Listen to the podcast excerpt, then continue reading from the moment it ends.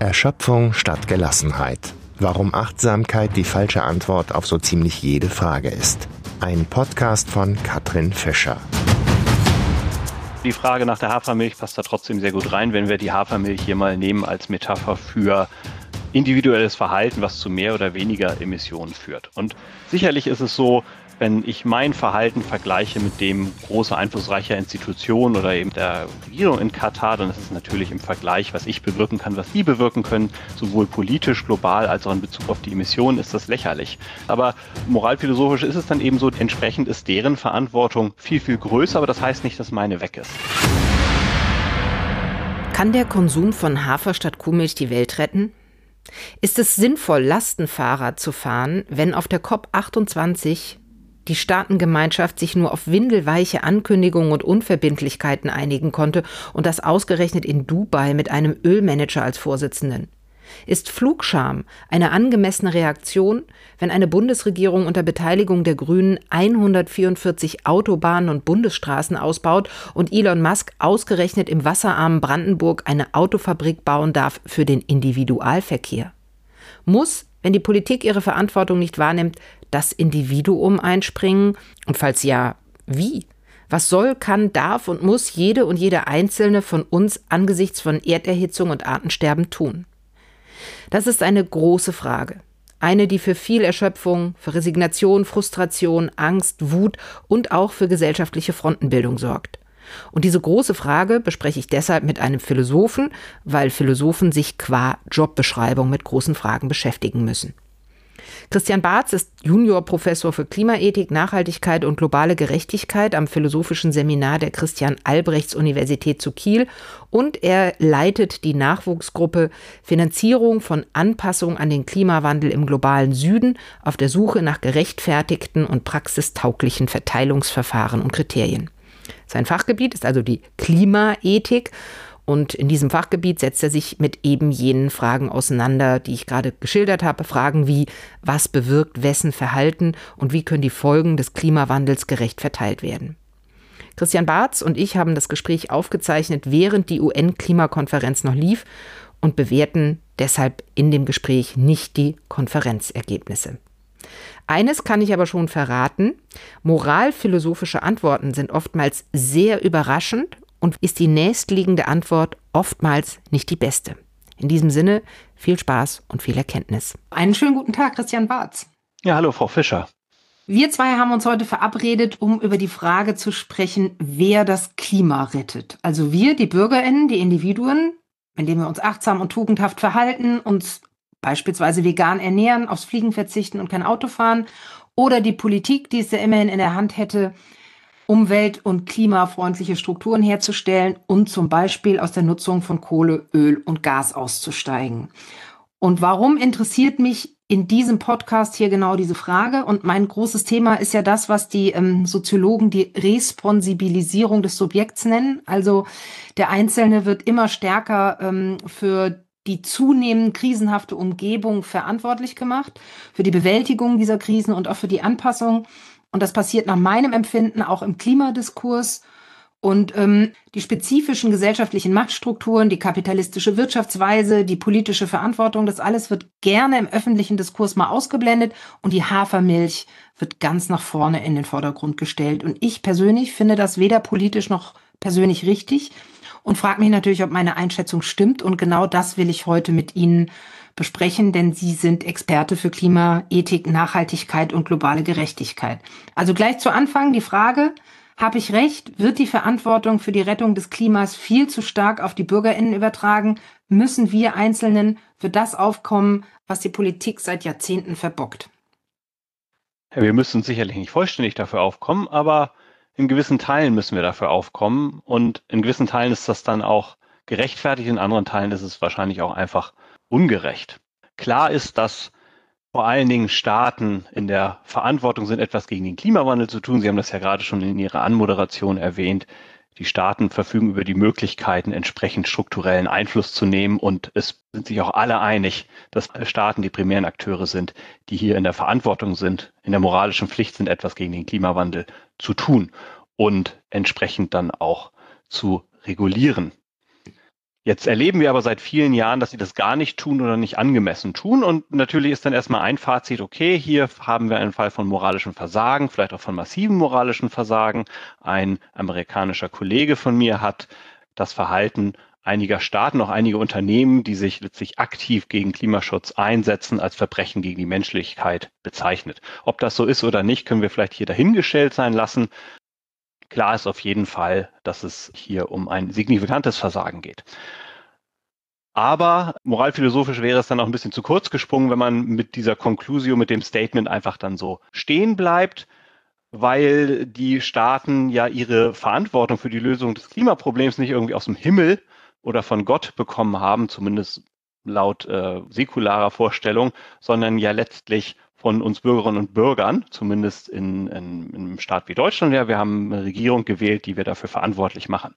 Und wenn Regierungen ihrer Verantwortung nicht gerecht werden, dann fällt diese Verantwortung auch in Teilen wieder an uns Wählerinnen und Wähler zurück und an uns äh, Bürgerinnen eines Landes.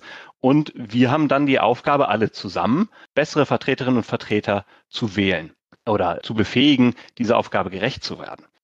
Und das weist letztlich darauf hin, dass es auf jeden Fall eine wichtige Verantwortung auf individueller Ebene gibt und das kann man vielleicht verkürzt als politische Verantwortung beschreiben. Also mindestens alle mündigen Bürgerinnen und Bürger Deutschlands und auch aus vielen anderen Ländern sind in der Verantwortung eben ja dafür zu sorgen, dass ihre Interessenvertreterinnen auf allen politischen Ebenen ihren Job machen.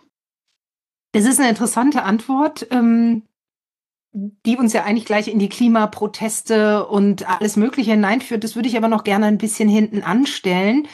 Ähm, ich wollte Sie jetzt eigentlich fragen, ob meine Verantwortung, äh, Hafermilch zu trinken, angesichts zum Beispiel der ähm, UN-Klimakonferenz COP28, die gerade noch läuft, während wir sprechen, weil wir am 7. Dezember miteinander sprechen, ob äh, da sozusagen meine Verantwortung, Hafermilch zu trinken, nicht ziemlich lächerlich ist, wenn der Gastgeber für Öl und Gas wirbt. Aber eigentlich äh, passt diese Frage ja überhaupt nicht mehr, weil Sie in Ihrer Antwort ja sofort auf eine politische Verantwortung von mir als Individuum hingewiesen haben. Also Sie haben ja jetzt gerade nicht gesagt, Frau Fischer, trinken Sie mal ordentlich äh, Hafermilch. Das ist zwar nicht so groß in den Emissionen, aber macht doch ein bisschen was, sondern Sie haben ja eigentlich gesagt, gehen Sie protestieren, wählen Sie eine andere Partei. Verstehe ich das richtig? Ja, das verstehen Sie richtig, aber die Frage nach der Hafermilch passt da trotzdem sehr gut rein, wenn wir die Hafermilch hier mal nehmen als Metapher für individuelles Verhalten, was zu mehr oder weniger Emissionen führt. Und sicherlich ist es so, wenn ich mein Verhalten vergleiche mit dem großer einflussreicher Institutionen oder eben, Sie haben es vielleicht gesagt, der, der Regierung in Katar, dann ist es natürlich im Vergleich, was ich bewirken kann, was die bewirken können, sowohl politisch, global als auch in Bezug auf die Emissionen, ist das lächerlich. Ja, also das sind ganz andere Größenverhältnisse, aber moralphilosophisch ist es dann eben so, entsprechend ist deren Verantwortung viel, viel größer, aber das heißt nicht, dass meine weg ist. Ist nicht so binär. Die haben Verantwortung, ja. ich habe keine, sondern sie antworten mit einem gemäßigten sowohl als auch. Genau, es ist graduell und diese Unterschiede sind natürlich enorm. Aber also der eine Move ist ja so ein bisschen, dass Verantwortung auf die Individuen abgeschoben wird, was unplausibel ist, wenn sie nur dort ist. Und der andere Move ist ja, ich kann ja eh nichts machen, das ist ja die Verantwortung der Regierung, ob ich jetzt hier Auto fahre oder nicht, ist egal. Und die Position, dass das egal ist, die gibt es auch in der Moralphilosophie, das ist auch eine ernstzunehmende Position. Sage ich gleich noch was dazu. Der Move zu sagen, ähm, die Individuen haben aber keine Verantwortung, das sind letztlich alles die die Regierung, die Unternehmen und so weiter, das ist eben auch nicht plausibel. Erstens schon mal, wie gerade ausgeführt, wegen dieser sogenannten politischen Verantwortung. Und dann ist es ja auch so, viele von uns sind Konsumentinnen und Konsumenten. Sicherlich ähm, Katar oder auch Shell, die verdienen sehr viel Geld, indem sie Öl verkaufen, aber das Öl wird eben auch unter anderem von uns, zum Beispiel wenn wir Auto fahren, in Form von Benzin konsumiert. Und natürlich haben wir viel, viel weniger Verantwortung als so ein großer Konzern, aber wir haben auch eine Verantwortung. Und eine Verantwortung ist diese politische Verantwortung und man kann wählen, man kann demonstrieren, man kann spenden, man kann Petitionen unterschreiben, aber man kann auch politische Signale als Konsumentin äh, und Konsument senden. Also indem ich zum Beispiel bestimmte Produkte wie Hafermilch nachfrage, sende ich natürlich Marktsignale und signalisiere den Unternehmen, diese Produkte werden mehr nachgefragt, bitte produziert die doch mehr, aber man sendet dadurch auch politische Signale. Ja. Man sendet Signale an seine Mitmenschen hier, ich kaufe diese Produkte, aber letztlich auch an politische Entscheidungsträger und Entscheidungsträgerinnen, dass ein Interesse an diesen Produkten steht und dass auch vielleicht eine entsprechende Unterstützung von umweltfreundlichem, nachhaltigen, klimafreundlichen Konsum hier stärker gewünscht ist. Das heißt, auch der Konsum hat eine politische Funktion. So, und darüber hinaus gibt es dann eben noch die Frage, ist es eigentlich moralisch richtig oder falsch, selber als Individuum einen hohen CO2-Fußabdruck zu haben, um das, um den Namen jetzt einmal zu benennen. Ja, und da gibt es zwei verschiedene Positionen. Die einen sagen, meine individuellen Emissionen sind so gering, das macht überhaupt keinen Unterschied. Das ist irrelevant und deswegen sind sie moralisch nicht relevant. Die Pflicht, die Individuen im Kontext des Klimawandels haben, ist die politische Pflicht. Und es gibt die andere Sichtweise, die sagen, ja, es gibt diese politische Pflicht, aber auch individuelle Emissionen sind moralisch relevant, sei es, weil sie zumindest einen kleinen Unterschied machen oder eben nicht, weil sie einen Unterschied machen, sondern weil es andere Gründe gibt, warum es nicht egal ist aus moralischer Sicht, warum man zu viel imitieren sollte. Und, und gemäß dieser Position ist es dann eben so, dass man als Individuum im Klimakontext mindestens zweierlei Arten von, von Pflichten hat. Die erste ist eben die politische und die zweite ist seine Emissionen soweit vernünftigerweise möglich zu reduzieren. Ich glaube, Sie wollten statt Emissionen äh, Fußabdruck sagen. Und das ist ja eine Sache, das muss ich jetzt einmal ansprechen. Das wird in diesem Zusammenhang immer und überall angesprochen. Der Fußabdruck ist erfunden worden vom Ölkonzern BP, um eben genau von den fossilen ähm, Emissionen sozusagen des ganzen Konzerns abzulenken und es auf das Individuum zu übertragen. Da würden Sie aber sagen, ist vielleicht blöd, ändert aber nichts, weil Sie Philosoph sind, ändert aber nichts an der Verantwortlichkeit des Einzelnen. Ja, ich bin so ein bisschen geneigt, da der BP da den Titel der Erfindung streitig zu machen, mhm. äh, weil es in der Klimaethik und auch generell in der Ethik schon relativ lange die Idee von so etwas wie Fair Shares gibt, also faire Anteile. Das kann ein fairer Anteil von einem Staat sein, aber es kann auch eben ein fairer Anteil von einem Individuum sein, Individuum sein. Und die Idee, dass man auch als einzelner Akteur eben bei einem begrenzten Budget immer auch nur einen Anspruch auf einen bestimmten Anteil an einem Budget hat, zum Beispiel am Emissionsbudget, dieser Gedanke ist nicht so neu. Und ich glaube, der kommt auch nicht von BP.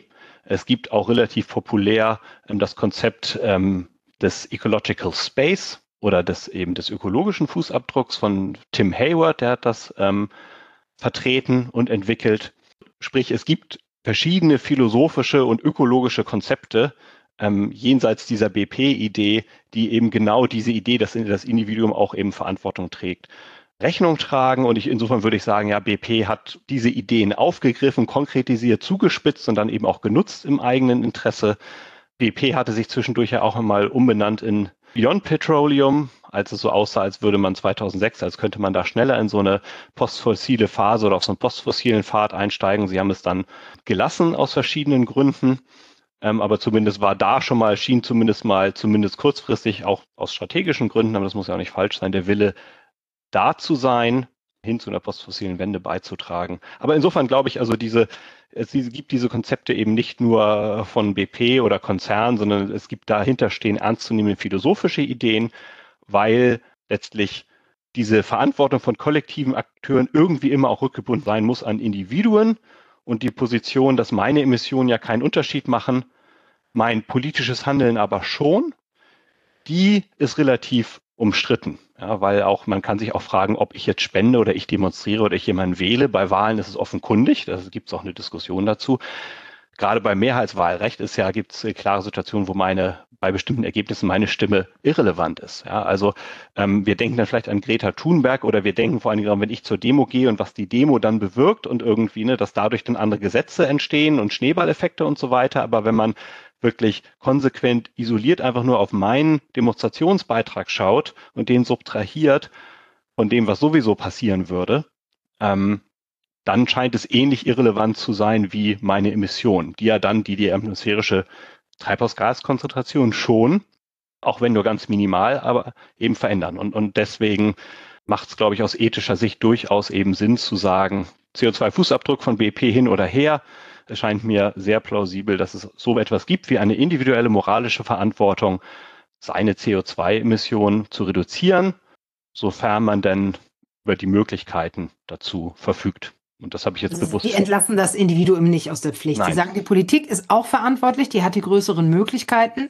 Ähm, das Individuum hat aber auch Pflichten. Und Sie schauen ja, äh, das kam ja jetzt schon ein paar Mal auch, wenn Sie antworten raus, Sie schauen ja mit einer ganz bestimmten Perspektive auf das Thema, mit einer philosophischen Perspektive.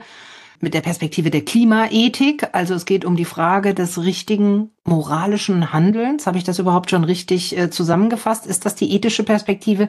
Und deshalb erstmal die Frage an Sie, was ist denn Klimaethik? Ja, das haben Sie richtig zusammengefasst. Bei der Klimaethik geht es um ethische Fragen im Kontext des Klimawandels und die Ethik beschäftigt sich damit, wie man sich verhalten soll. Also sie stellt die Frage nach dem richtigen und falschen Handeln und stellt dann diese Frage eben im Kontext auf den Klimawandel. Und da kann man eben, diese Frage kann man auf Individuen beziehen, auf Staaten, auf Unternehmen, auf die Frage nach Emissionsreduktion, auf die Frage nach Anpassung, jetzt neuerdings eben auch in Bezug auf das sogenannte Loss and Damage, also vereinfacht gesagt die Kompensation von Klimaschäden, was im internationalen, bei den internationalen Verhandlungen so nicht genannt werden darf. Deswegen dieser schöne Euphemismus mit Loss and Damage. Damit beschäftigt sich die Klimaethik. Das heißt, das sind ethisch-moralische Fragen rund um den Klimawandel.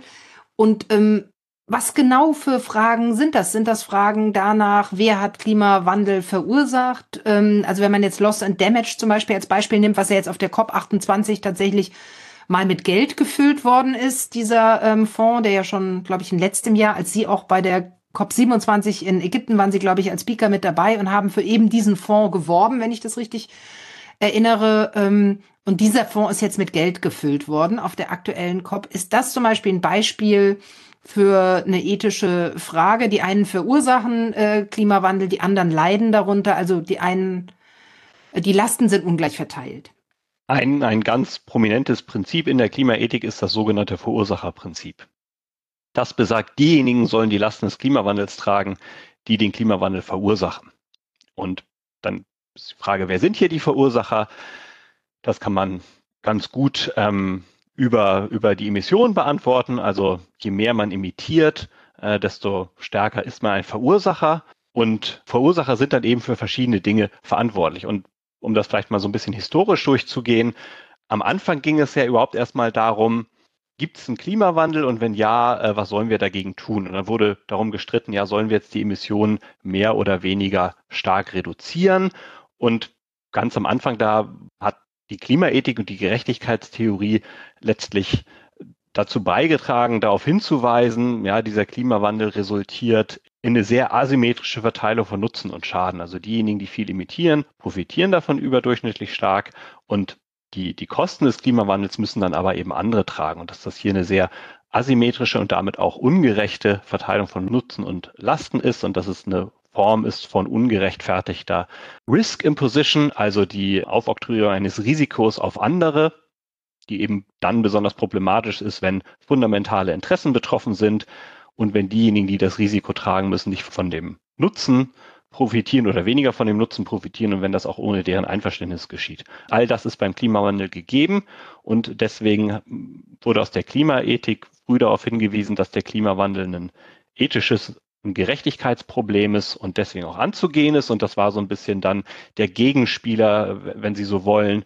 zu eher ökonomisch geprägten Analysen, die eine globale Kosten-Nutzen-Analyse gemacht haben und gesagt haben, naja, wenn wir jetzt Treibhausgase doll reduzieren, dann wird das ja teuer und die Klimaschäden sind wahrscheinlich weniger groß als dieser Wohlfahrtsnutzen, den wir verlieren, wenn wir dollen Klimaschutz machen. Deswegen sollte man nicht zu viel Klimaschutz machen. Und, und das war am Anfang so ein bisschen der Streit auch in der Wissenschaft zwischen wie viel Klimaschutz brauchen wir jetzt und, und die Klimaethik hat dann eben er war dann eher auf der Seite der Klimaforschung, die gesagt hat, nee, nee, das ist schon wichtig, hier einen starken Klimaschutz zu machen. Und als diese Diskussion dann zunehmend vom Tisch war, weil irgendwie die Argumente derjenigen gesagt haben, Klimaschutz brauchen wir nicht so stark, ne, als die Seite dann irgendwie argumentativ arg ins Hintertreffen geraten ist und wissenschaftlich dann irgendwann diskreditiert war, war klar, wir müssen stark die Emissionen reduzieren und damit hatte man ein knappes Gut, ne, man hat ein knappes Emissionsbudget und das muss dann irgendwie verteilt werden. Und dann war lange Zeit eine große Frage, was ist eine gerechte Verteilung der verbleibenden Emissionen? Und eine Antwort ist eben, ja, man verteilt das gemäß dem Verursacherprinzip. Also je mehr man emittiert hat in der Vergangenheit und Gegenwart, desto weniger Ansprüche hätte man dann auf zukünftige Emissionen. Wenn man dieses Prinzip ernst nimmt, dann würde das natürlich zu einer radikalen Umverteilung von Emissionen führen. Deswegen dann hätten wahrscheinlich die Amerikaner, die Deutschen und ich weiß nicht, die Chinesen nicht, die haben zu spät angefangen, aber sagen wir mal, die Amerikaner und die Deutschen gar keine Emissions Rechte genau. mehr und in Honduras und Mosambik sähe es anders aus. Genau, das, ähm, wir hätten dann wahrscheinlich mittlerweile ein negatives Emissionsbudget. Also wir müssen mhm. sogar netto mehr CO2 aus der Luft holen, als wir emittieren. Ähm, und ja, wie groß dieses Budget ist, ist eine relativ komplizierte Frage, weil es von diversen Annahmen und auch äh, vom Klimasystem abhängt. Also will man das 1,5 Grad Ziel erreichen, will man das 2 Grad Ziel erreichen, mit welcher Wahrscheinlichkeit will man es erreichen?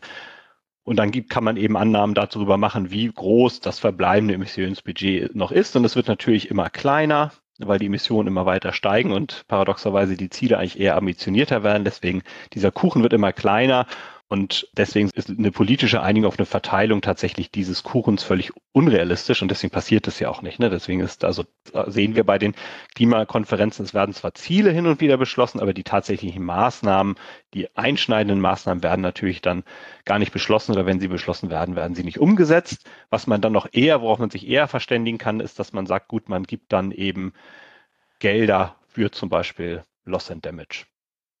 Also wenn man schon Schaden verursacht, dann gibt man Geld äh, an diejenigen, denen man schadet. Ja. Aber letztendlich ist das natürlich keine nachhaltige Art und Weise, damit umzugehen.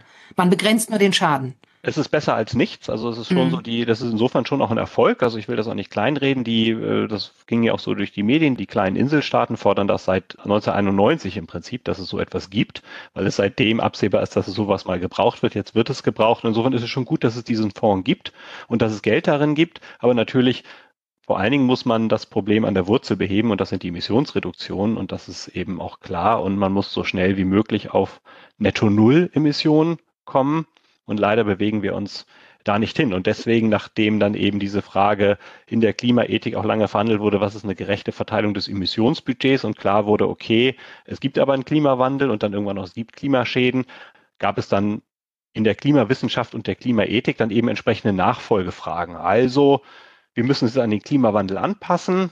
Klar, auch da wieder Anpassung muss vor allen Dingen von staatlichen Akteuren geplant, organisiert und durchgeführt werden, weil man sich. Ich kann mir keinen Deich bauen. Genau. Sie können sich, wenn eine Hitzewelle kommt, Sie können schon individuelle Anpassungsmaßnahmen nehmen, aber eben viele wichtige Maßnahmen, Gesundheitssystem, Küstenschutz und so weiter, das sind kollektive Maßnahmen. Das müssen die Staaten machen und auch hier wieder die Entwicklungsländer, die besonders armen Länder, der globale Süden, die verfügen nicht über die Mittel, solche großen Maßnahmen durchzuführen. Und deswegen war dann auch schnell klar, okay, die wollen Geld dafür haben. Auch da kann man dann eben aus klimaethischer Sichtweise sagen, na, es ist eine Ihnen wird ein Risiko auferlegt in ungerechter Art und Weise. Deswegen haben sie auch Anspruch auf Unterstützung aus dem globalen Norden, also aus Ländern, die viel emittieren, die sehr wohlhabend sind, dass Anpassungsmaßnahmen unterstützt werden, um idealerweise diese Schäden, Loss and Damage zu vermeiden. Ja, und dann sind vor allen Dingen Industrieländer, westliche Industrieländer in der Pflicht, aber auch China ist mittlerweile ja, also ist wohlhabender und emittiert sehr viel. Also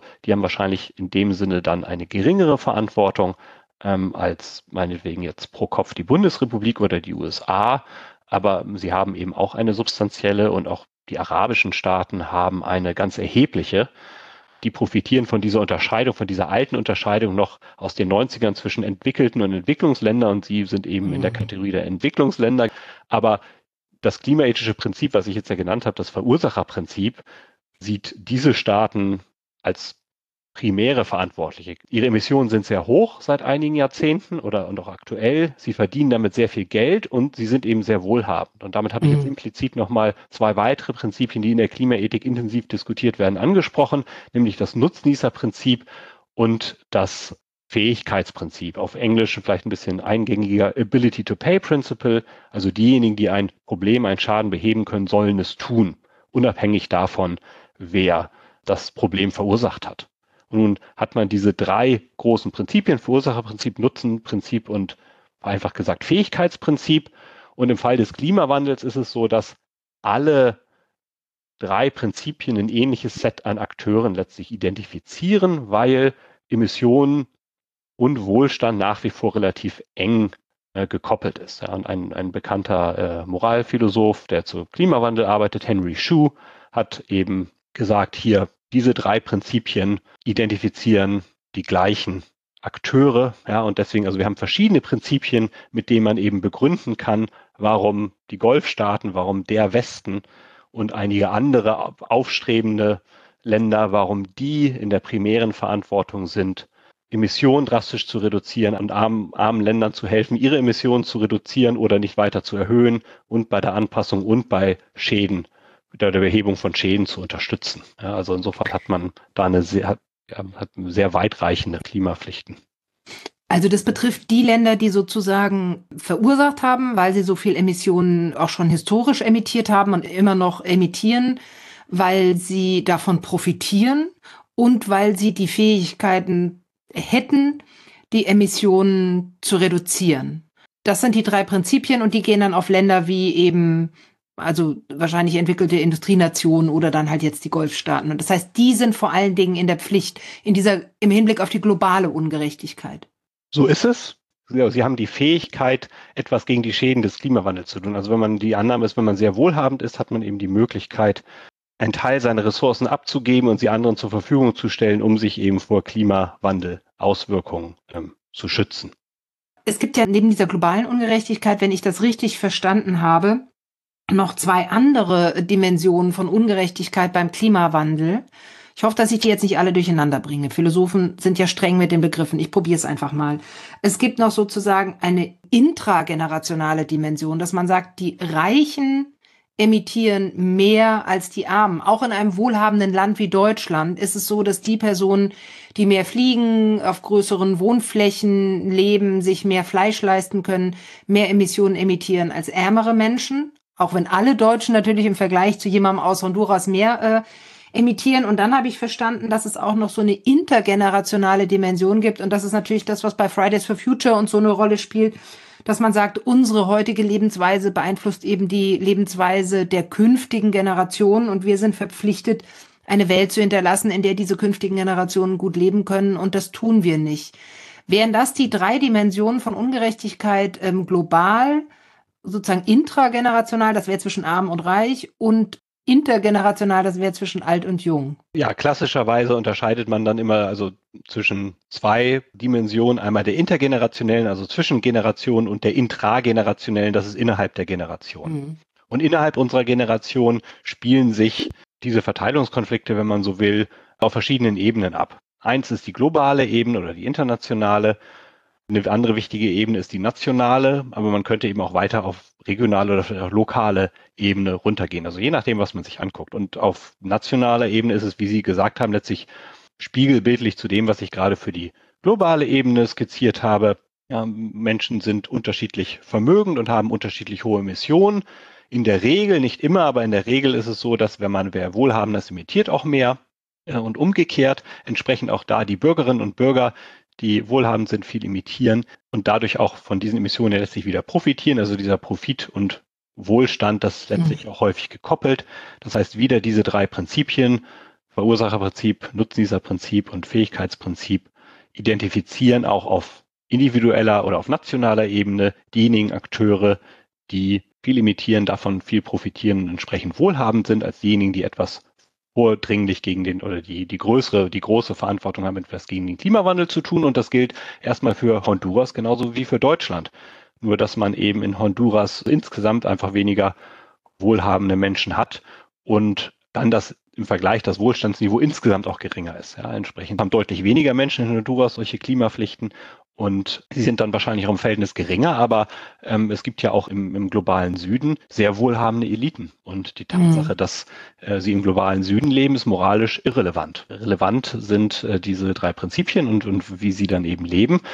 Uh, hiding behind the poor, also sich hinter den Armen zu verstecken. Das ist ein Ausdruck, der auch von indischen Wissenschaftlerinnen und Wissenschaftlern geprägt wurde, die ihm gesagt haben, ja, wir haben hier in Indien schon auch sehr wohlhabende, auch wohlhabende Industrielle zum Beispiel, die auch eben auch genauso zum Klimawandel beitragen, davon profitieren und die natürlich dann Interesse aber haben, immer zu sagen, ja, Indien ist ja ein Entwicklungsland oder ein, mhm. oder ein Schwellenland und insgesamt, wir haben ja sehr viel Armut und deswegen können wir hier keine Klimapflichten tragen. Und es ist klar, dass Indien auch historisch gesehen eine viel geringere Verantwortung hat als Deutschland. Aber jetzt aus moralphilosophischer Sicht würde man eben sagen, naja, aber die, wenn der indische Stahlmagnat, um es mal klischeehaft zu formulieren, mhm ist, ist genauso in der Verantwortung wie der Deutsche oder die Deutsche. So, und dann gibt es das Ganze ja nochmal, was es eben auch nochmal komplizierter macht, in der zeitlichen Dimension. Also wir waren jetzt räumlich unterwegs auf verschiedenen räumlichen Dimensionen und das Ganze gilt dann eben auch in der Zeit. Zum einen findet eine Risikoverschiebung, vereinfacht gesagt, in den globalen Süden statt. Und die Risikoverschiebung findet aber auch eben in die, in die Zukunft statt. Ja? Also wir und unsere Eltern und Großeltern machen Aktivitäten, von denen wir konkreten Nutzen haben und die Nachteile oder die Risiken, die damit eben mit den Emissionen einhergehen, also Klimaveränderungen, wirken sich vor allen Dingen anderswo aus, im globalen Süden oder eben in der Zukunft, was dann zu dem Generationenkonflikt führt, der dann jetzt zunehmend, also sichtbar wird, weil jetzt eben die jungen Menschen, die jetzt geboren sind, davon ausgehen können, in 50 Jahren, wenn sie mal alt sind, dass sie ganz anders vom Klimawandel betroffen sind, als meine Eltern es jetzt sind oder ich es in 20 Jahren sein werden. Und äh, früher, also interessant ist, letztlich auch in meinem, meiner Studienzeit wurde noch diese intergenerationelle Dimension, die zeitliche Dimension eher insofern akademisch diskutiert, als gesagt wurde, naja, es gibt dann ja später die Menschen, die dann davon betroffen sind und das ist total unfair gegenüber diesen Menschen. Ja, mit Fridays for Future wurde dann eben sichtbar, okay, diese Menschen sind auch zunehmend da und jetzt wird es eben kein theoretisches Problem mehr, sondern ja, es ist eben jetzt schon sichtbar.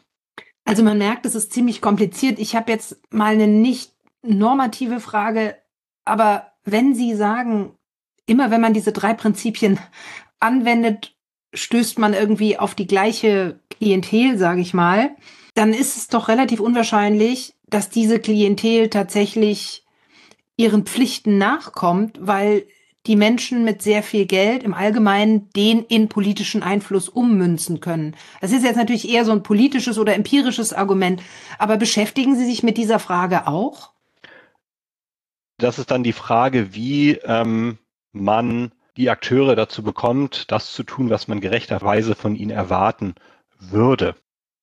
Und auch da, ich glaube, in der Tat die bessere Variante ist, dass wir uns demokratisch auf gesellschaftliche Spielregeln einigen, in denen man sich dann auch bewegen kann, ohne sich die ganze Zeit Gedanken zu machen, kann ich das denn vor meinem klimaethischen Gewissen verantworten oder nicht? Ja, es ist ja, das ist ja schon auch, ich würde auch, wenn wir an die, die Reichen oder an uns selber als eher gut situierte Bürger ähm, denken, ist das ja auch eine latente Überforderung, wenn man dauernd überlegen muss, ja, ich könnte das jetzt tun, aber will ich das wirklich tun?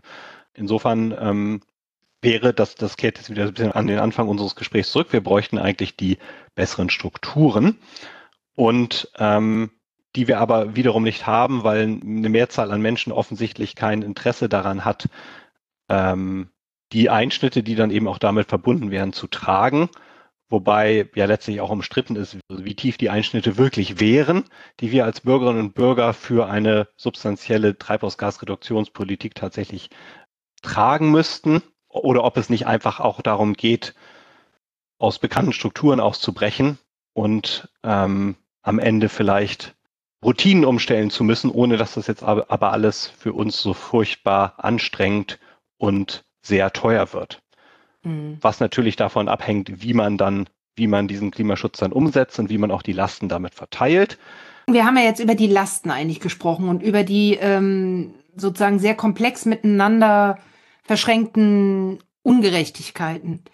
Was ja der zweite Punkt eigentlich auch ist, ist, was ist denn eigentlich eine gerechte Verteilung der Pflichten des Klimaschutzes?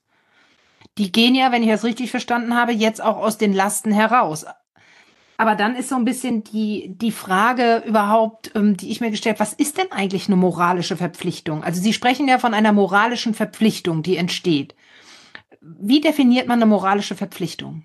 Ja, das ist erstmal keine Verpflichtung, die man qua Gesetz hat oder man könnte, also, also im Unterschied, die moralischen Pflichten können wir in Abgrenzung verstehen zu den rechtlichen Pflichten. Die rechtlichen Pflichten sind die, die uns das Gesetz auferlegt.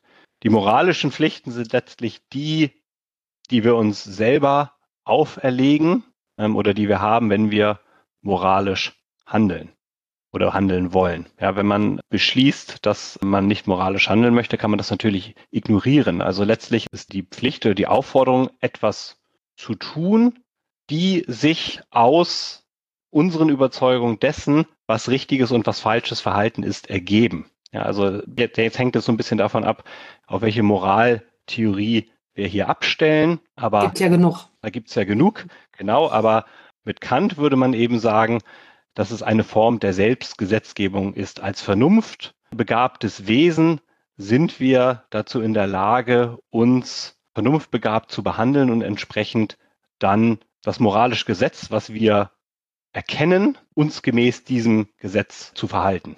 Ja, und, und das heißt, ich folge nicht einfach irgendwelchen Regeln, sondern ich gebe mir schon selber ein Gesetz. Ich sage, ich muss in irgendeiner Art und Weise überzeugt werden, was richtiges und was falsches Verhalten ist. Also zum Beispiel andere Personen niemandem zu schaden oder keinem Lebewesen zu schaden. Das wäre ein moralisches Gesetz, das ich akzeptiere und dann folgen daraus Verpflichtungen für mich. Ja, beziehungsweise die Pflichten korrespondieren mit Rechten. Ja, also das ist die andere Seite von einem Recht. Und was dann die Frage aufwirft, welche, welche Rechte, welche moralischen Rechte gibt es denn? Ja, und das ist dann, das ist eine der, der großen Fragen der Moralphilosophie. Welche gibt es und vor allen Dingen, wie kann man die begründen? Und für Kant ergeben sich diese letztlich aus dem obersten Moralprinzip. Das ist der kategorische Imperativ, wo eben alle Vernunft, vernunftbegabten Wesen in der Lage sind, dieses Prinzip zu erkennen. In etwas moderneren Theorien ist die Idee eher, dass wir gegenseitig uns davon überzeugen müssen, uns gemeinsam aushandeln müssen, welche Rechte wir uns zugestehen und welche moralen Normen dann damit gelten sollen. Ja, und dieser Prozess des Aushandelns, das ist aber eben kein, kein, kein Verhandeln, kein Bargaining, sondern hier geht es darum, überzeugende Gründe für oder gegen ein Prinzip oder gegen ein, ein bestimmtes Recht zu geben. Ja, also die Idee ist hier wieder, es geht eben nicht um die eigenen Interessen, sondern darum, was wir uns als moralisch gleichwertige Personen gegenseitig zugestehen müssen. also zum Beispiel nicht getötet zu werden. Oder ich, äh, haben Sie ein Beispiel?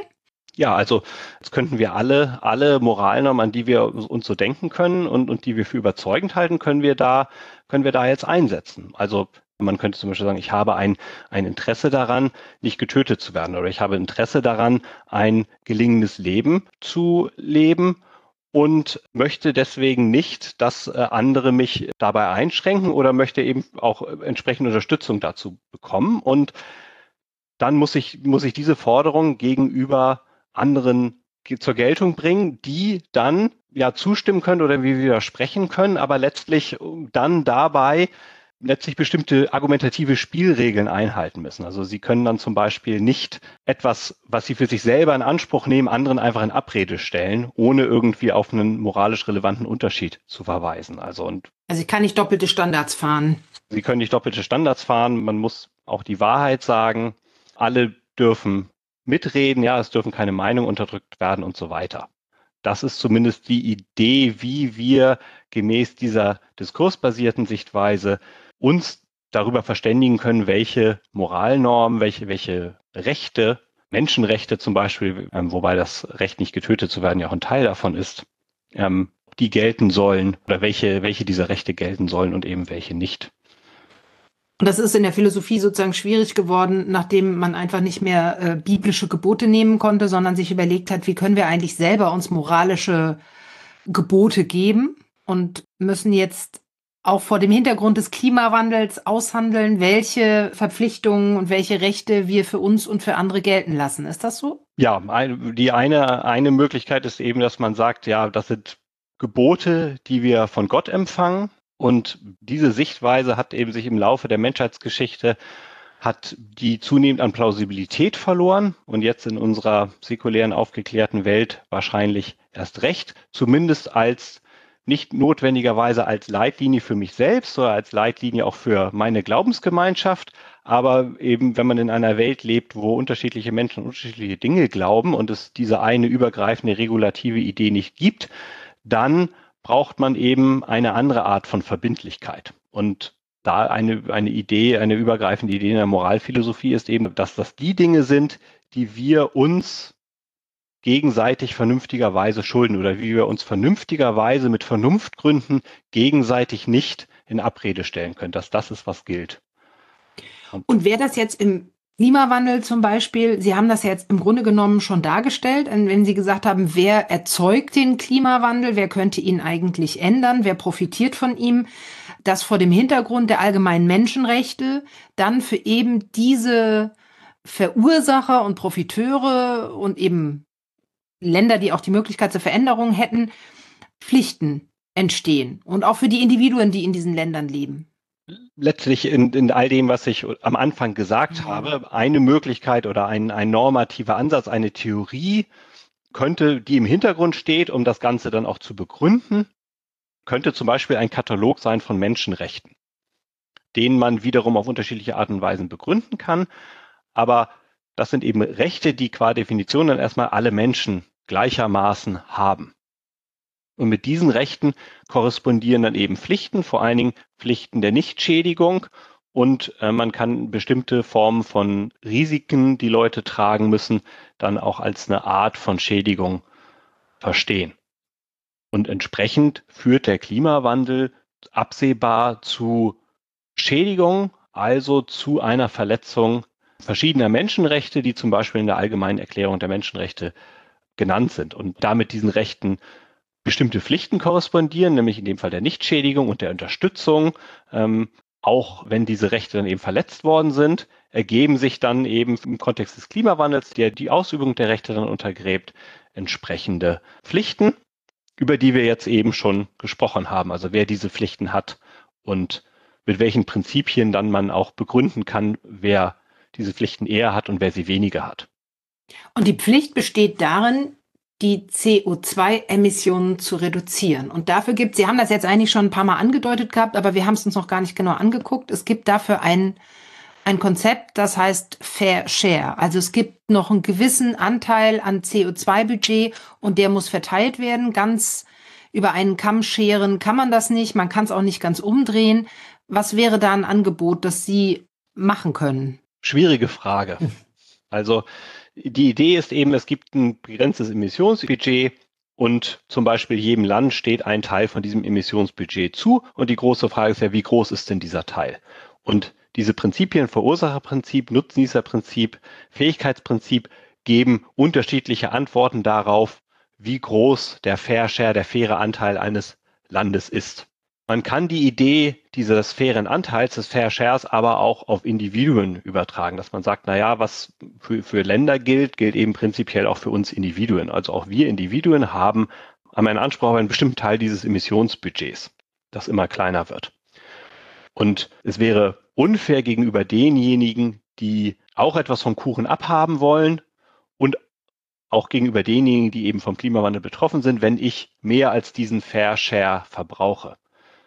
Und daraus kann man dann wieder ein Argument ableiten, dass ich auch als Individuum die Pflicht habe, meine Emissionen zu reduzieren, unabhängig davon, ob ich jetzt zeigen kann, dass meine Emissionen zu einem konkreten Schaden führen. Wenn ich fliege, ist vielleicht gemäß diesem Ansatz nicht unbedingt ein Problem, dass deswegen irgendein Klimakipppunkt jetzt umschlägt oder dass irgendwo ein Sturm oder eine Dürre ausgelöst wird, was man so ohnehin nicht sagen kann, sondern eher, dass ich mir ein größeres Stück von dem Kuchen nehme, als es, als es mir fairerweise zusteht.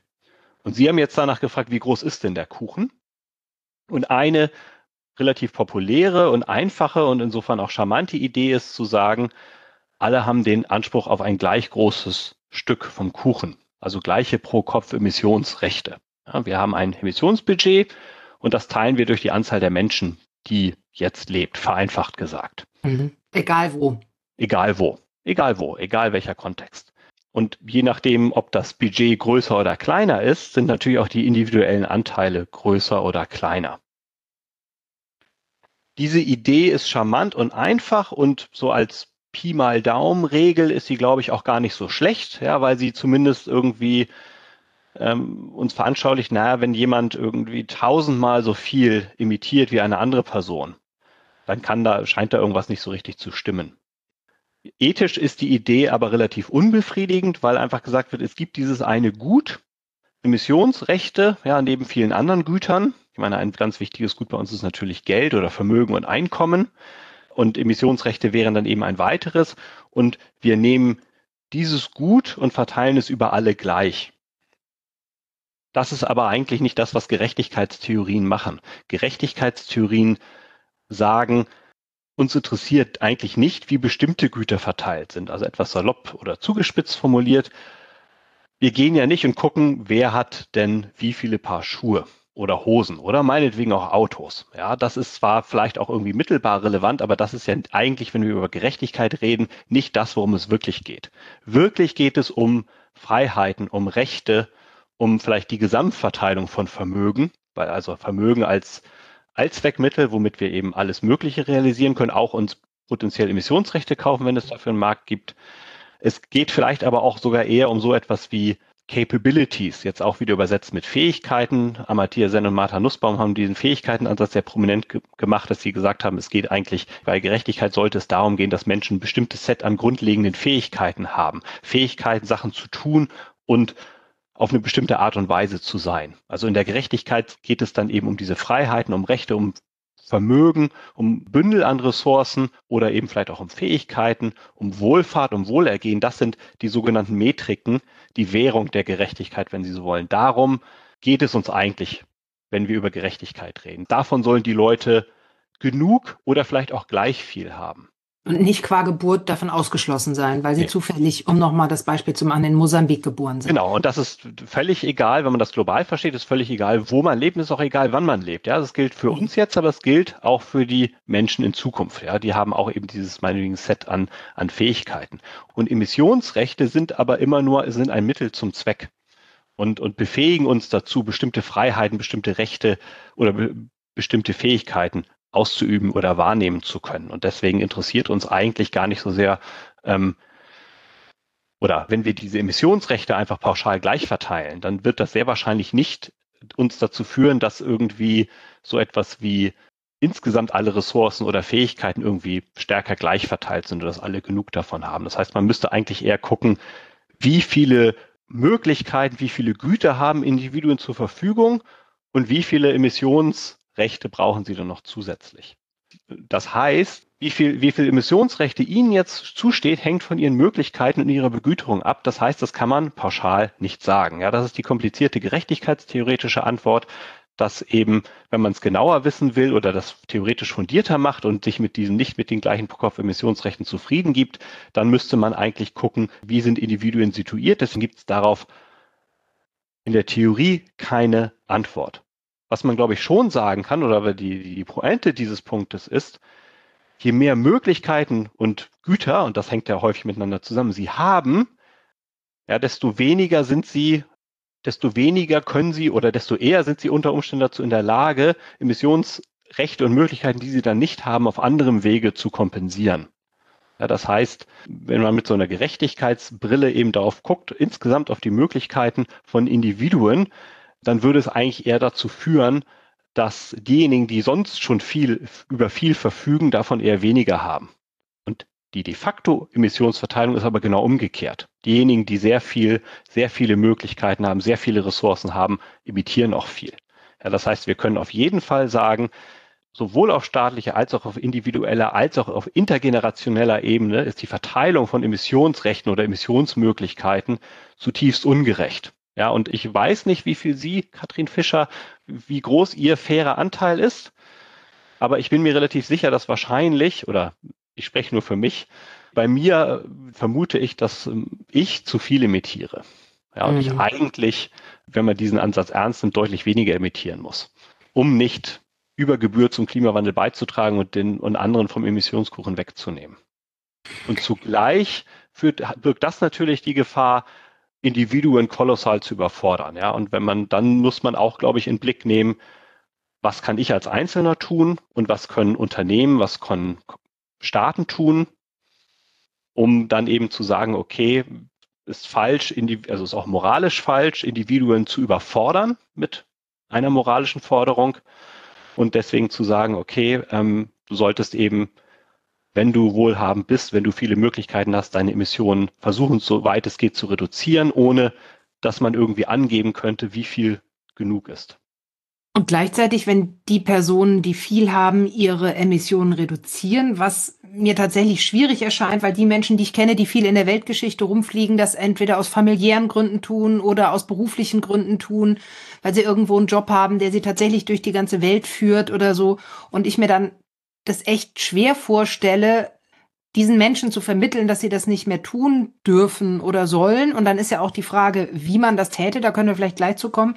Und gleichzeitig müsste ja auf der anderen Seite äh, das, was man spart, irgendwo ankommen. Das heißt, es müssten ja Menschen, die bisher ganz wenig emittieren, mehr emittieren dürfen. Und das wiederum wäre ja, glaube ich, also wenn ich mir das angucke, Sudan oder so, das würde ja dann bedeuten, dass komplett die staatliche Infrastruktur dort anders aufgestellt sein müsste. Also es scheint mir irgendwie ein unglaublich großes Problem zu sein. Richtig, also das äh, kriegen wir auch nicht weg. Wir brauchen die anderen Strukturen und solange wir die nicht bekommen, wird sich nichts grundlegend ändern. Also wir werden das Klimawandel nicht lösen, indem sich alle freiwillig anders verhalten. Und der moralische Zeigefinger bringt, glaube ich, auch nichts. Ich bin der auch. Ist ja gerade sehr populär. Der sehr populär ist wahrscheinlich aber auch moralpsychologisch eher kontraproduktiv. Ich bin selber auch zurückhaltend jetzt. Also ich glaube schon, dass es gut ist. Man kann, es ist richtig und wichtig, auch seinen Mitmenschen zu sagen, hier musst du wirklich so viel imitieren, denk doch da mal drüber nach. Aber ähm, man möchte ja sicher auch nicht alle Freundschaften verderben. Durch individuelle Appelle werden wir hier nichts. Ich glaube, also man kann darauf hinweisen, durch individuelle Appelle allein kriegen wir das aber nicht hin. Deswegen müssen wir politische Mehrheiten organisieren, um die Strukturen zu ändern, aber wir müssen diese politischen Mehrheiten eben auf ganz unterschiedlichen Ebenen organisieren. Und wenn wir vielleicht noch in Europa, in Deutschland oder meinetwegen in Schleswig-Holstein ganz zuversichtlich sind, dass wir das doch so halbwegs hinbekommen, dann haben wir das aber immer noch nicht international und global geschafft. Und ähm, ja. Gleichzeitig weisen Sie in Ihren Aufsätzen auch darauf hin, dass der Klimawandel ein zeitliches Problem ist. Und Sie haben es jetzt auch schon gesagt, also der Kuchen wird kleiner. Die Zeitspanne, innerhalb derer wir noch handeln können, ehe Kipppunkte erreicht sind. Ich kenne mich in den naturwissenschaftlichen Details nicht aus, aber es scheint ja immer bedrohlicher zu werden. Das heißt, die Zeit läuft weg. Und dann ist natürlich die Frage, demokratische Mehrheiten zu organisieren. Und selbst wenn man dann Parteien wählt, die äh, für eine andere Umwelt- und Klimapolitik stehen und die dann in einer Koalition sind mit einer Partei, die nicht dafür steht, dann ähm, kann das schwierig werden. Also ist das nicht auch ein Problem? Ja, das ist ein Problem und deswegen wird das, das Klimawandelproblem ja auch nicht gelöst. Und ähm, ich gucke auch nicht besonders optimistisch in die Zukunft weil wir letztlich sehen, dass die Interessenstruktur so ist, dass Personen, Unternehmen, Staaten, die eben stark von den emis aktuellen Emissionen profitieren, auch so viel Einfluss haben, so viel Handlungsspielraum haben, dass sie es eben schaffen können, dass ähm, es zu keiner signifikanten Veränderung kommt. Und die Alternative zur demokratischen Entscheidungsfindung wäre eine irgendwie geartete nicht demokratische Entscheidungsfindung. Aber ich glaube, dass es ethisch problematisch und und auch naiv anzunehmen, dass das, dass das unsere Probleme lösen wird. Also es wäre vielleicht sowas wie ein Klimarat oder der bestimmte irgendwie auch Vetofunktion hat, dass Klimaschutz auch gegen langfristig, mittelfristig gegen mehrheitliche Interessen durchgesetzt werden kann. Aber dahinter steht ja so ein bisschen die Figur des überschützt formuliertes wohlwollenden Diktators, ja, also dass letztlich jemand, der das Gute will, das Gute für die Mehrheit will, nicht für sich selber, dass sie oder er dann entsprechend im Sinne des Allgemeinwohls eben Sachen durchsetzt. Nur diese Idee, das scheint mir eine Fiktion zu sein. Ich glaube nicht, dass es die gibt. In dem Moment, wo wir undemokratische Entscheidungsstrukturen haben, werden diese äh, Entscheidungsstrukturen über kurz, über lang dann auch für die Förderung von Partikularinteressen genutzt, weil dann die Checks and Balances fehlen und es wird keine ähm, antidemokratische Entscheidung im Sinne der Mehrheit geben.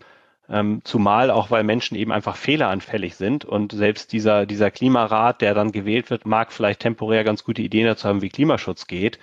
Ich glaube, es funktioniert nicht. Es wäre Demokratie theoretisch höchst problematisch, weil ich, wie ich am Anfang geschildert habe, die Überzeugung so ein bisschen ist, dass wir uns selber unsere eigenen Gesetze geben sollten. Ja, also wir als Menschen mit moralischem Selbstwert einen Anspruch darauf haben, zu bestimmen, welchen Gesetzen wir uns unterwerfen.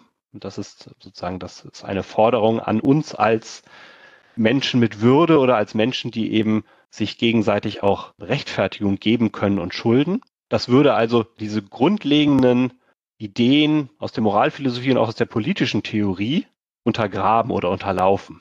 Und zuletzt glaube ich eben auch, dass es einfach auch praktisch gar nicht funktionieren würde. Ja, also wir machen ja keinen Klimaschutz, weil es mächtige Interessen gibt, die das nicht wollen oder die daran zumindest kein Interesse haben.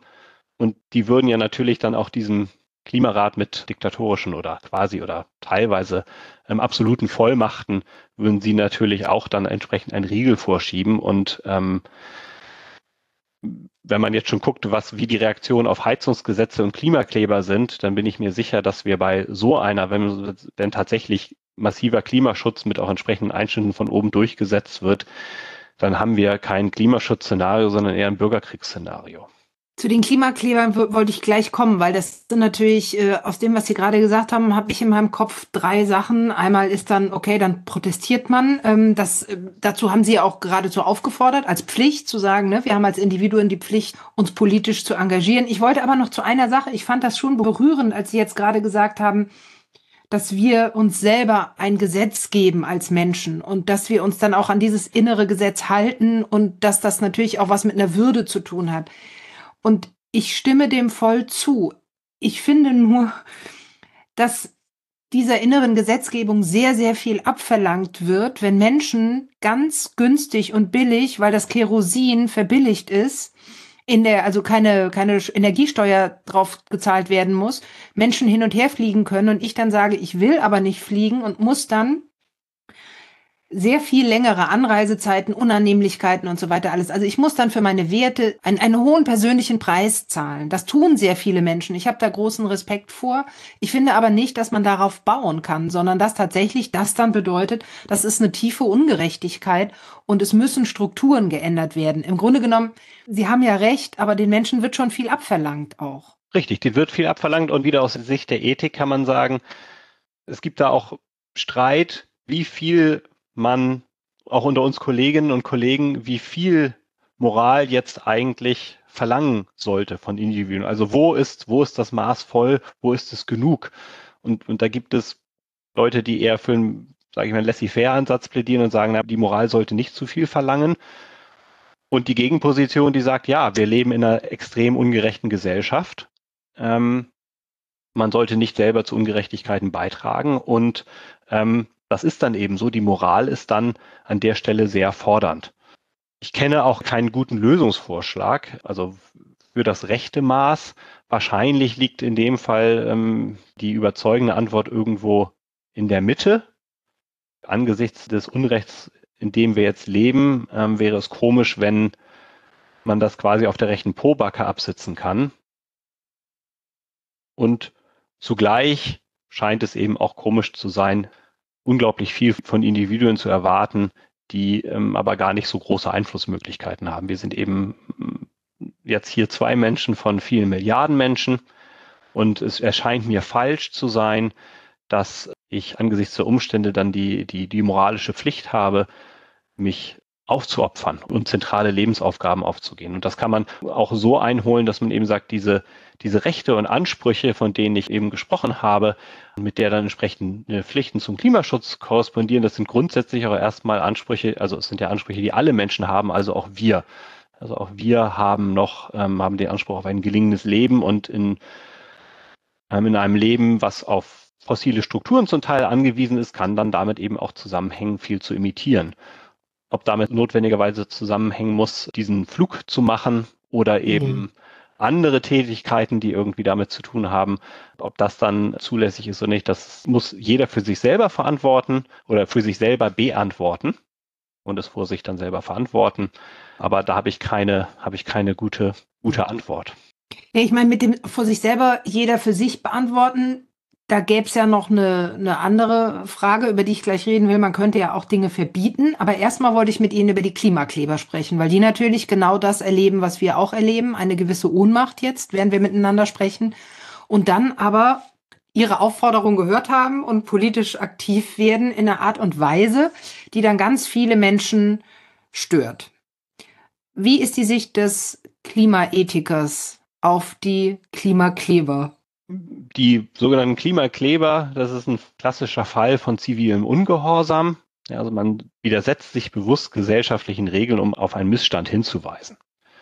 Und nach John Rawls und Jürgen Habermas kann man dann von zivilem Ungehorsam sprechen, wenn ein Gesetz gebrochen wird, wenn das Ganze öffentlich geschieht und wenn es gewaltfrei geschieht. Und Gewalt hier eher mit einem einem engen Gewaltbegriff vorausgesetzt. Also zum Beispiel sei zu denken hier an physische Gewalt. Diese drei. Ja, es sei Gewalt, wenn man ein Auto anhält, aber gut, Klammer zu. Genau, das ist, das ist dann eine juristische Frage. Mhm. Ähm, deswegen habe ich direkt hinterhergeschoben im, im, in einem engen Gewaltverständnis. Mhm. Es gibt eben breiteres Verständnis, wonach ganz viele Dinge Gewalt sind. Dann ergibt diese Gewaltbedingung mhm. aus der Theorie an der Stelle aber keinen Sinn. Dann müsste man das irgendwie anders formulieren. Es gibt auch eine sehr große Debatte darüber, genau, wie man Gewalt sinnvoller verstehen kann, aber auch zu dieser Gewaltfreiheitsbedingung und dem zivilen Ungehorsam. Darauf gehe ich jetzt hier lieber nicht ein. nicht ein. Also das sind die drei Bedingungen, öffentlich öffentlicher Gesetzesbruch gewaltfrei. Dann ist es ziviler Ungehorsam und das ist klarerweise bei den Klimaklebern erfüllt, beziehungsweise sie geben sich ja große Mühe oder weil es ihr Bestreben ist, eine solche Aktion auszuüben, versuchen sie, glaube ich, auch bewu ganz bewusst diese Bedingungen ähm, zu erfüllen. Sie kündigen das meines Wissens häufig vorher an, was sie machen wollen. Es ist auf jeden Fall in der Öffentlichkeit indem sie sich dort eben auf die Straße setzen oder auf den Flughafen und dann auch, selbst wenn andere gewaltsam werden, eben nicht zurückschlagen. Da, damit scheint mir eben auch verdeutlicht zu werden, hier soll im gandhischen Sinne vielleicht sogar Gewaltfreiheit dargestellt werden und es geht eben darum, das öffentliche Leben zu stören, aber eben auch durch, indem Gesetze übertreten werden. Weil wenn, ne, wenn sie sich da hinsetzen würden, nach 20 Minuten wieder gehen würden, dann wäre es, äh, so habe ich gelernt, unter Umständen nicht gesetzeswidrig, aber durch das Ausharren und das eben Festkleben und so weiter ist es das. Es ist also ziviler Ungehorsam. Und die Frage ist, dann ist dieser zivile Ungehorsam legitim, ist der gerechtfertigt? Ja, wieder aus moralischer Perspektive. Und allgemein wieder John Rawls hier als äh, gedanklicher Vater, ist ziviler Ungehorsam dann zulässig, wenn es darum geht, ein schwerwiegendes Unrecht abzuschaffen. Und wenn diejenigen, die das dann ausüben, äh, wenn sie darauf abziehen, dieses Unrecht abzuschaffen, aber nicht den Rechtsstaat damit untergraben wollen, beziehungsweise vielmehr sich zu einem, zu diesem Rechtsstaat bekennen, was man zum Beispiel tun kann, indem man richterlichen Urteilen Folge leistet, zum Beispiel. Das heißt also, der Kontext ist hier schon vorgegeben. Es handelt sich um Aktionen gegen ein Unrecht in einem ansonsten aber grundsätzlich gerechten oder funktionierenden System. Jetzt kann man darüber streiten, ob das denn beim Klimawandel überhaupt der Fall ist. Für unsere Frage, ist das denn in Ordnung, was die Klimakleber machen, ist das aber nicht so wichtig. Wir nehmen jetzt einfach mal an, dass Bundesrepublik Deutschland Rechtsstaat ist und auch grundsätzlich in den Grundfesten erstmal als vielleicht alles in allem gerechtes System angesehen werden kann. Ich sehe schon auch, warum man das anders sehen kann, aber wichtig hier ist, dass sozusagen das der Kontext ist und jetzt ist die Frage, richten sich die Aktionen der letzten Generationen, anderer Protestgenerationen gegen ein schwerwiegendes Unrecht? Und dann lautet die Antwort klarerweise ja. Ja, der Klimawandel ist so ein schwerwiegendes Unrecht, wie auch meinetwegen Rassentrennung, Apartheid, Segregation als ein solches angesehen werden kann. Aus allem, was wir vorher besprochen haben, und wir haben das ja ganz am Anfang schon gesagt, ähm, folgt das. Es geht eben gerade ja nicht darum, den Rechtsstaat auszuhöhlen, anzugreifen oder die staatliche Ordnung abzuschaffen, sondern vielmehr darum, dass im Rahmen der staatlichen Ordnung Strukturen geschaffen werden, die mittelfristig zu Netto-Null-Emissionen führen. Und deswegen ist die Antwort relativ einfach. Ziviler Ungehorsam im Kontext des Klimawandels ist moralisch zulässig, ist gerechtfertigt und die letzte Generation üben zivilen Ungehorsam aus, also ist das grundsätzlich in Ordnung, was sie machen. Zusammen mit meinem Kollegen Lukas Tank habe ich eine vierte Bedingung vorgeschlagen, die moralisch zulässiger Klimaprotest oder ziviler Ungehorsam in diesem Kontext erfüllen muss. Und zwar muss der Ungehorsam so ausgeübt werden, dass er mittel- und langfristig dazu geeignet ist, das Ziel des Klimaschutzes selbst nicht zu untergraben. Und zwar ist die Idee hier, na, wenn man zivilen Ungehorsam so ausübt, dass er dem Klimaschutz abträglich ist, dann ist das vielleicht aus Sicht der Protestierenden, wenn die auch in ihrem eigenen Interesse protestieren, vielleicht unklug. Aber es gibt ja noch ganz viele andere potenzielle Opfer des Klimawandels. Und weil Klimaschutz so wichtig ist und weil so viele Leute davon betroffen sind, glauben wir, dass es eine wichtige Bedingung ist, dass der Klimaprotest nicht so ausgeübt wird, dass er dazu führt, dass Klimaschutz unterminiert wird.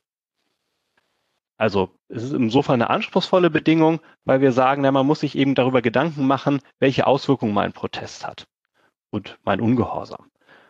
Es kann durchaus sein, dass das eben nicht vorhersehbar ist. Häufig ist es das nicht. Es ist sehr komplex. Niemand hat eine Glaskugel. Wir wissen nicht, ja, was jetzt ist ja auch umstritten, das, was die letzte Generation macht, führt sie eigentlich dazu, dass Klimaschutz eher unmöglich wird oder führt es mittelfristig eben doch dazu, dass sozusagen mehr Klimaschutz möglich ist. Ja, es gibt sozusagen die Theorie der radikalen Flanke.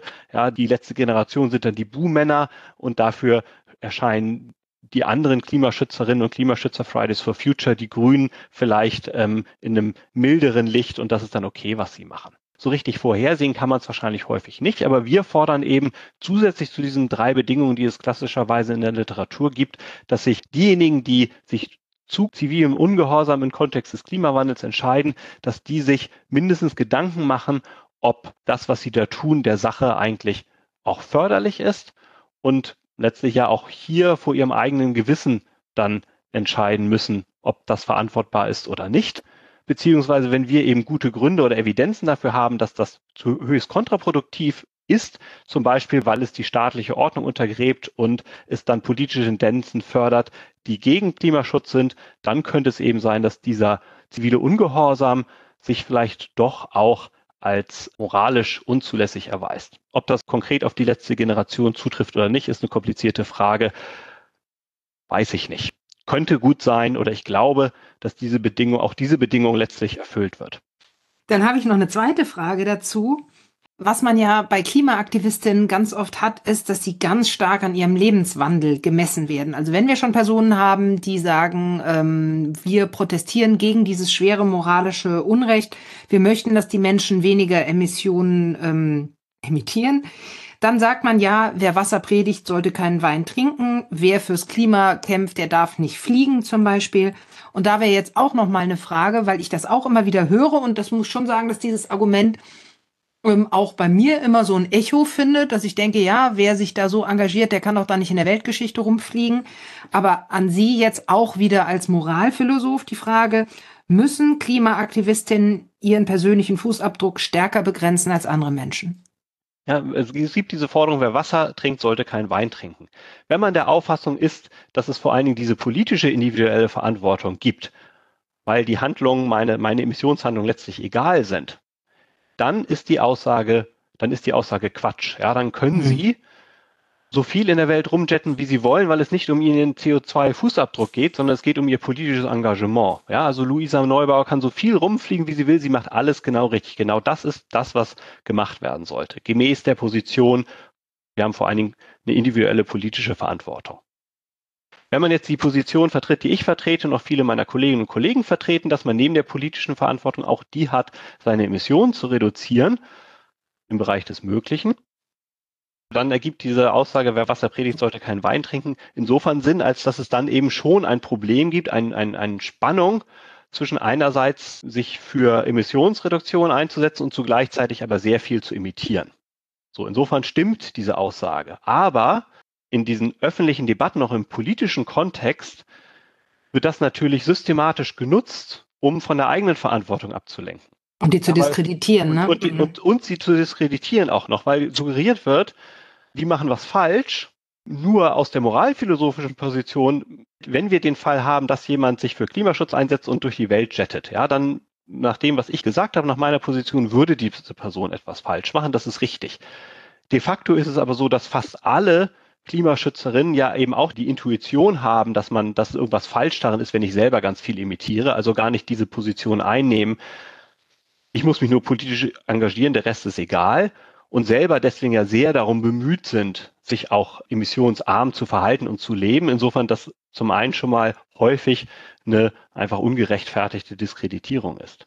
So. Aber die vielfliegende Klimaaktivistin, engagiert sich ja zumindest für Klimaschutz. Mhm. Ja, und die Personen, die dann dieses Wasser- und Wein-Argument machen, die machen ja, unterstelle ich jetzt einfach mal, ich weiß es natürlich nicht, aber es ist davon auszugehen, dass die gar nichts machen. Ja, das heißt, die fliegen viel und engagieren sich nicht. Engagieren sich nicht. Ne? Also insofern, die, die Klimaschützerin macht, macht zumindest eine wichtige Sache richtig aus moralischer Sicht.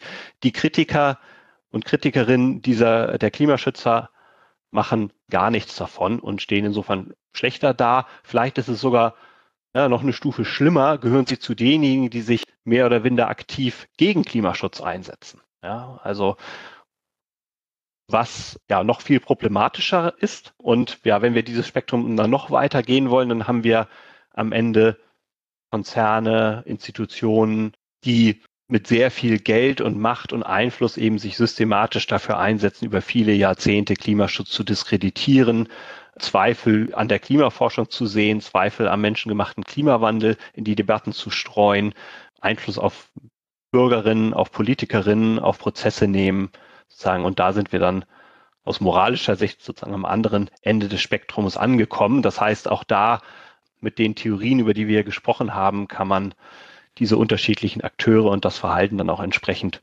als sozusagen unterschiedliche Grade der moralischen Verwerflichkeit zuordnen. Finde das schön, moralische Verwerflichkeit. Solche Begriffe hört man kaum noch in der Öffentlichkeit, weil wir ja alle immer so wahnsinnig verständnisvoll miteinander umgehen. Ja, wobei es natürlich auch irgendwie im gegenseitigen Miteinander es, glaube ich, auch wichtig ist, verständnisvoll miteinander umzugehen. Und ich glaube, sich in jemand anderen hineinzuversetzen, habe ich das Gefühl, passiert eigentlich viel zu wenig, weil ich mhm. doch häufig den Eindruck habe, ja, auch, also jetzt der, der Mensch, der sich da echauffiert gegen die blöden Klimakleber und sagt, ja, und die fliegen doch aber alle, das finde ich blöd. Aber es kann schon auch sein, dass ja, wenn ich in, aus seiner Perspektive das sich alles ganz anders darstellt als aus meiner und wahrscheinlich ist es auch zumindest im persönlichen Miteinander schon auch gut, erstmal offen und verständnisvoll aufeinander oder miteinander umzugehen, aufeinander einzugehen, auch dem anderen zuzuhören und sich wirklich Mühe zu geben, mal die Sache aus deren Perspektive zu sehen. Und ich glaube, wenn wir das alle tun würden, dann wäre es um unsere Gesellschaft auch besser gestellt. Aber natürlich ist es so, dass auch jetzt gerade die, die eher unpersönliche Kommunikation über die digitalen Medien das natürlich eher mhm. nicht fördert, sondern im Gegenteil. Ja, ich habe ein schönes Buch gelesen von dem Schweizer Journalisten, also Wissenschaftsjournalisten Reto Schneider. Der hat ein Buch geschrieben über sozusagen rationale Argumentationen, über die Kunst des klugen Tischgesprächs.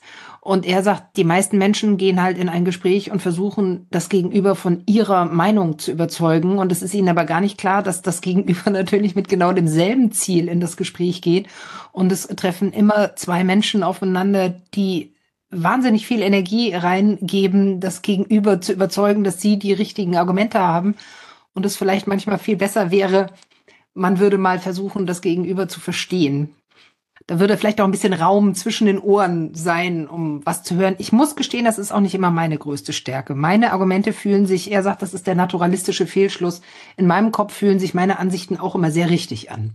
Ich kann das eher so generell mit einer gewissen Distanz betrachten, aber in der Situation ist es dann manchmal schon schwer. Ja, auf jeden Fall. Ich glaube, das kennen wir ja alle. Aber ich habe noch, hab noch eine Frage, weil wir jetzt gerade darüber gesprochen hatten, wie sieht es eigentlich mit Verboten aus? Also wir haben gesagt, ne, wir sind eher ohnmächtig. Sie haben gesagt, Sie sind eher pessimistisch, was die Zukunft angeht. Es gibt die einen, die äh, Klima kleben und dann gibt es ja, wenn wir über individuelle Emissionsreduktionen sprechen, könnte man das ja auch über Verbote oder dann eben auch über Strafen regeln. Also umweltschädigendes Verhalten könnte verboten werden oder wenn man tatsächlich irgendeine Art von fairem Anteil definieren könnte, könnte man sagen, wer mehr ausgibt, äh, wird bestraft. Deshalb auch an Sie wieder die Frage, sollten SUVs und zweites Beispiel Kurzstreckenflüge verboten werden? Nein. Um mal klar zu antworten. Die Frage ist natürlich jetzt, warum und wieso. Also ich glaube, das sind dann die Sachen, die wir so offensichtlich vor Augen haben. Aber wenn man dann guckt, die Emissionen, also prozentual, die Kurzstreckenflüge und SUV-Fahrten ausmachen, das ist ja von den Gesamtemissionsmengen ist es relevant, aber es ist nicht so viel. Also warum sollte man dann genau das verbieten? Man sollte vielleicht eher Kuhhaltung verbieten, man müsste vielleicht auch Zement verbieten. Also es gibt alle möglichen Sachen, die man dann nicht mehr machen sollte. Und vielleicht ist das Fahren mit bestimmten Autos jetzt nicht das allererste oder das zielführendste, worüber man dann nachdenkt. Also Sie sagen, Sie sind gegen Verbote, weil vielleicht nicht die Emissions, also die Tätigkeiten mit den meisten Emissionen äh, oder die Objekte, die am meisten emittieren, verboten werden würden. Also weil es schwierig ist, das zu benennen. Mir schoss der Gedanke quer, ja, von welchen Kurzstrecken reden wir denn jetzt hier eigentlich? Es gibt ja unterschiedliche kurze Kurzstreckenflüge. Reden wir von dem von Hamburg nach Barcelona oder von Hamburg nach München oder vielleicht auch nur von Hamburg nach Frankfurt. Und je kürzer die Distanz wird, desto eher, glaube ich, könnte ich es mir vorstellen, weil ähm, dann, indem man das dann nicht mehr möglich macht, ähm, weil es eben Alternativen gibt, ähm, das unproblematischer wird. Aber ich habe so ein bisschen das Gefühl, dass das sind eben die Sachen, die sichtbar sind und die aber im Verhältnis zur Problemgenese eigentlich relativ unbedeutend sind und dass man dann irgendwie Aufmerksamkeit darauf lenkt, dass man jetzt bestimmte besonders sichtbare Sachen verbietet, was dann aber die Situation also nur marginal verbessert. Ähm, aber anders gefragt, sind Sie für Verbote? Ja, ich, ich glaube, der entscheidende Punkt ist ja auch nicht, was jetzt genau verboten wird, sondern generell, glaube ich, ist das, sehe ich das aus verschiedenen Gründen problematisch. Ja, und ich glaube, also eine generelle Antwort darauf, sind Sie für oder gegen Verbote, die habe ich nicht. Das ist eine Frage der politischen Regulierung, die sich auch an ganz vielen Details messen muss. Und da sind Ethikerinnen und Moralphilosophen glaube ich, eher schlecht beraten, dazu zu detailliert Auskunft zu geben, weil es eben dann häufig auf die Umstände darauf ankommt, was genau in welchem Kontext wie reguliert oder meinetwegen auch verboten wird. So, aber generell glaube ich, bin ich, glaube ich, eher, wenn ich das Wort Verbote höre, skeptisch aus verschiedenen Gründen. Das eine ist ein ganz praktischer oder auch ein strategischer Grund. Ja, es gibt ja nicht ohne Grund wird versucht, jetzt die Grüne Partei zum Beispiel in diese Verbotsecke zu schieben. Ja, weil wenn das gelingt, dann sind die, die politischen Konkurrenten in der Regel relativ erfolgreich. Ja, wenn die mit diesem, mit diesem Label konnte man gut agieren und wiederum die Grünen versuchen deswegen ja auch dieses Label irgendwie loszuwerden, weil sie damit politisch nicht erfolgreich sind. Ja, und ich, ich glaube, dass man unabhängig davon, ob bestimmte Sachen zu verbieten am Ende sinnvoll und gut wäre oder nicht, glaube ich, dass man damit politisch überhaupt nicht erfolgreich ist. Solange man sich nicht von demokratischen Entscheidungsfindung verabschiedet, und ich hatte ja vorhin gerade erklärt, warum ich glaube, dass das höchst problematisch wäre, das zu tun, unterschreibt man sein eigenes politisches Todesurteil, wenn man sich das auf die Fahnen schreibt. Ich glaube nicht, dass man damit tatsächlich politisch erfolgreich sein will oder beziehungsweise wenn man wirksamen Klimaschutz so wie bei uns Diskussionen laufenden Bärendienst erweisen will, dann, indem man sagt, ich möchte das, das, das, das verbieten. Das sollte man alles nicht machen. Das ist ein rein strategisches Argument. Dann Kurzstreckenflüge an sich oder überhaupt viel zu imitieren ist ja nicht in sich falsch, sondern das Problem sind ja die Gesamtmengen an CO2, die wir emittieren. Auch hier wieder dieser Ansatz des fairen Anteils, über den wir vorhin schon mal gesprochen haben es ist ja nicht so entscheidend, wofür ich meine Emissionen einsetze, sondern letztlich nur, wie viel ich insgesamt emittiere. Das heißt, aus meiner Perspektive wäre es viel wichtiger, dass man den Gesamtemissionsausstoß, sei es von unserem Land insgesamt oder von der EU oder eben auch von uns als Individuum begrenzt und dann den Menschen aber die Freiheit gibt, selber zu entscheiden, wie sie dieses Budget einsetzen können. Es, also es gibt also auch durchaus die Idee, dass Menschen so etwas wie ein Emissionsbudget bekommen, das sie dann eben einsetzen können, wie ihr finanzielles Budget. Die Ideen gibt es, das ist, glaube ich, dann in der Praxis relativ schwer umzusetzen. Die andere Möglichkeit wäre, dass man Emissionen bepreist. Das ist ja die Antwort, die Ökonomen immer geben. Der Standardeinwand dagegen ist, dass dann natürlich bestimmte Güter sehr teuer werden, dass sie dann vielleicht sogar Luxusgüter werden. Also wenn man Kerosin wie Benzin besteuern würde, würde Fliegen eben sehr teuer werden. Und dann ist es ein Luxusgut. Nur ich glaube, es wird immer irgendeine Form von Luxusgut und Distinktionsmerkmal geben, seien es die Diamanten, die Mobilität oder vielleicht auch sogar das Lastenfahrrad. Das Problem bekommen wir so nicht in den Griff. Und ich glaube, wenn es zum Beispiel gute Zugverbindungen gibt, zumindest in Teilen gibt es die ja, und wir uns zum Beispiel dann den Flug von Hamburg nach Frankfurt nicht mehr leisten können, dann würde ich nicht sagen, dass das ein wahnsinniger Verlust ist. Es ist häufig auch sehr eng in diesen Fliegern. Also ja, dann wird der Flug von Hamburg nach Frankfurt ein Luxusgut, aber wir werden, solange zumindest die Einkommensspannen so sind, wie sie sind, immer und wahrscheinlich auch wenn Menschen ungefähr so sind, wie sie im Moment sind, wird es immer eine Form von Luxuskonsum geben. Problematisch wird es ja dann, wenn Menschen sich bestimmte Sachen nicht mehr leisten können, die gerechtigkeitstheoretisch relevant sind. Also wenn es um ihre realen Freiheiten geht, um grundlegende Möglichkeiten, wenn es um Bildung geht, wenn es um Kultur geht, wenn es um Essen geht, wenn es um Freunde treffen geht, wenn es um den Job geht, wenn die Leute das nicht mehr machen können oder sich stark einschränken müssen, weil Mobilität, weil Heizen und so weiter, weil das zu teuer wird, dann wird es ein Problem. Und insofern, und wenn CO2-Bepreisung zu so etwas führt, ja, dann sollte man es auch nicht machen. Aber es gibt ja eben den lange bekannten Vorschlag, dass man die Einnahmen, die der Staat dadurch bekommt, dann entsprechend umverteilt, um Geringverdiener zu entlasten. Die Idee der ökologischen Steuerreform gibt es seit Anfang der 90er. Ich gebe sofort zu, auch das ist offenbar politisch nicht durchsetzbar, aber dass man die Reichen viel fliegen lässt und ich nicht so viel fliegen kann, zugleich man aber die substanziellen Steuereinnahmen dann nutzt für Umverteilung, nutzt für Klimaschutz, nutzt für Anpassung im globalen Süden, das erscheint mir erstmal ein sehr sinnvoller Mechanismus, der mir auch sinnvoller erscheint, als zu sagen, wir verbieten jetzt einfach Fliegen. Weil natürlich die Verbote, also wenn man Sachen verbietet, also wenn man, dann gehen damit ja auch Preise einher. Also wenn ich jetzt zum Beispiel bestimmte sehr emissionsintensive Baustoffe verbiete, dann muss die Industrie sich eben Alternativen suchen. Das tut sie dann auch. Das hat natürlich auch Preisauswirkungen. Das hat eklatante Preisauswirkungen, ohne dass ich aber diese Möglichkeit habe oder zumindest sofort ein Einkommen habe, was ich eben umverteilen kann. Das heißt, durch Verbote hat man auch Preiswirkungen, die dann aber eben versteckt sind. Und deswegen glaube ich, dass zumindest eine bestimmte Aus, eine, eine kluge Preispolitik gegenüber einer Verbotspolitik vorzugswürdig ist. Aber auch hier, ich glaube, es kommt auf den Kontext drauf an. Es macht schon auch bei bestimmten Dingen, Produkten kann es durchaus Sinn machen, die zu verbieten oder durch Auflagen sehr stark einzuschränken. Das finde ich interessant, dass Sie sozusagen, wenn ich das jetzt richtig verstanden habe, nicht so sehr gegen eine Verbotspolitik argumentieren, weil damit sozusagen eine bestimmte Art von Freiheit massiv eingeschränkt würde, also die Freiheit, die man als Abwesenheit von Zwang und Einschränkung definieren kann, sondern dass sie sagen, diese Verbotspolitik würde kein Geld in die Kasse bringen, das wir eigentlich gebrauchen könnten, um klug umzuverteilen. Also es geht hier eigentlich um ökonomisches Argument. Es geht nicht um Argument gegen Freiheitseinschränkung. Außer dass Freiheitseinschränkung politisch nicht gewollt ist, weil wir eben eine bestimmte Art von Freiheitsverständnis haben. Eva von Redeker nennt das in ihrem neuen Buch äh, Bleibefreiheit, nennt diese Art von Freiheit eine Galionsfigur der Verwüstung. Ich finde das ganz schön. Ich weiß nicht, wie es Ihnen geht.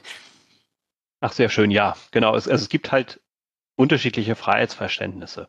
Und mhm. um, um zwei paradigmatische zu nennen, das eine ist eben das Freiheitsverständnis der Narrenfreiheit, dass ich letztlich tun und lassen kann, was ich will oder sehr viel tun kann in relativ weit gesteckten Grenzen.